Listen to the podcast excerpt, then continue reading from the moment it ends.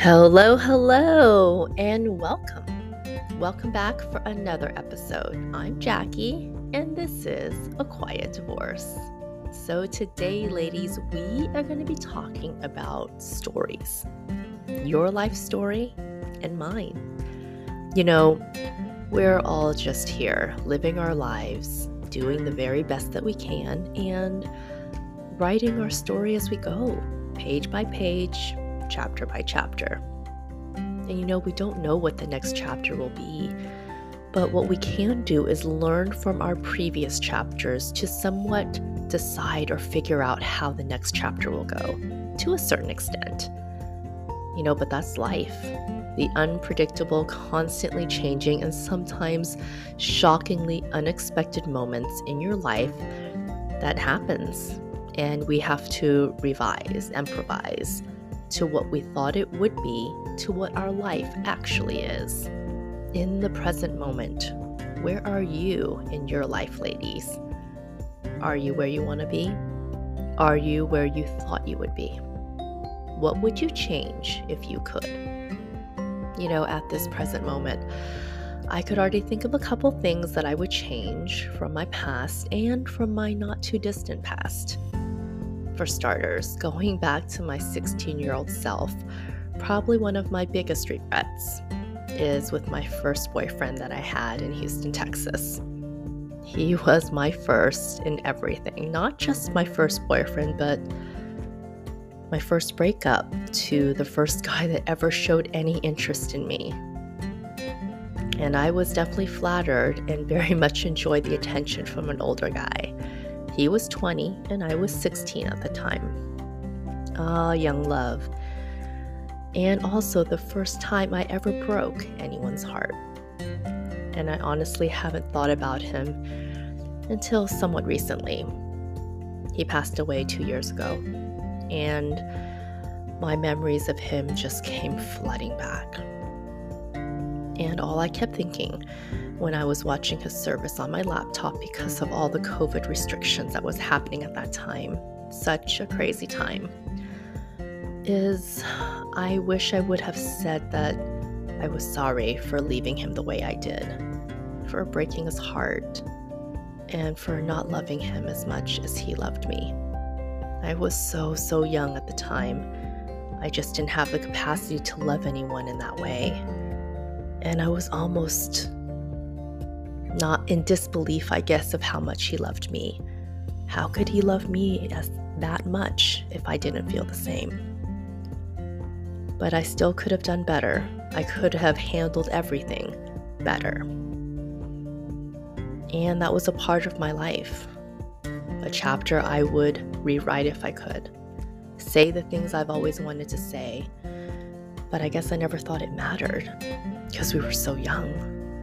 But it does, ladies. Everything matters. Everything we do matters. What you say, how you say it. It all changes. It all changes the chapter from one to the next. So say the things you never did or wish you could before it's too late. Whether it's telling someone you're sorry, whether it's telling them that you love them, or even a thank you for anything that you feel grateful for. Definitely say it so you have no regrets. You know, in the very next chapter I would rewrite, if I could, is um, my marriage with my ex. How would you rewrite your marriage? How would you rewrite that chapter if you could, ladies? What would you change? How would you do it differently? And would it have made a difference? The revised version for me would be I wouldn't have let things get so unnoticed, and I would not have ignored all the things I should have paid more attention to. I should have pushed harder, maybe done more, said more, and not enable everything as much as I did. Instead of saying something, I just went along with everything versus challenging what I knew in my heart was wrong. What would eventually change our relationship and our life. Instead of getting him help or having the courage to face the problem, I decided to clean. clean, clean, clean, and pretend it wasn't as bad as it actually was. But that's in the past now. What's the point, right? That's what a lot of people would say to me in the first year of my divorce. Just move on and don't talk about the past, just move forward.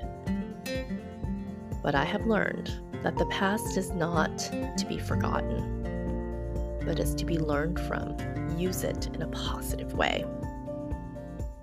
You know, so many of my ex's family would just want to not talk about my divorce or not talk about the fact that I created a podcast about my divorce because that would mean I haven't moved on, right? Quite the contrary. The fact that they refuse to talk about it, any part of it, as if it never happened, tells me that they simply can't face what happened. It's not that they've moved on, they simply cannot endure any part of reliving it, I guess. And you can't let go of what you cannot acknowledge. They refuse to acknowledge what happened. Therefore, how could you possibly move on from something you're not you're pretending isn't even there?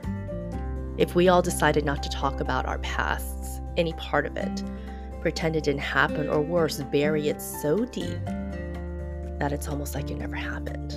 If we all did that, then history class, history books, lessons, and how things came to be from the past to today, to today would cease to exist. We wouldn't have to study the past in order to better the future. For me, going into the past takes grace, dignity, and the ability to see where you went wrong. And unfortunately, we aren't all capable of the same things. So don't forget the past, ladies. Learn from it. Even if you keep this lesson inside. Whatever you figure out and learn, keep it inside. You don't actually have to share it or tell anyone. What you hold on the inside will reveal itself on the outside as and when it is needed.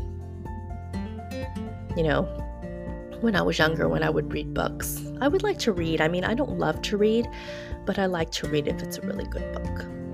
And I would find comfort in learning and relating to the stories that I would read. But I always had this thing where I always had to jump ahead. I always had to read the last chapter first so I would kind of know what happened. I like to know what's coming. I guess I don't like the surprise. But we can't always do that within our own story. We can't jump ahead and figure out what's going to happen before it happens. So, Within our story, we just have to live it day by day, page by page. And hopefully, we're still doing the best that we can for the next chapter. You know, our stories, they aren't over until we're truly finished with them. We are all unwritten, all of us. So continue your story, ladies. Don't be afraid to start a new chapter. Just bring the lessons you learned from the past with you.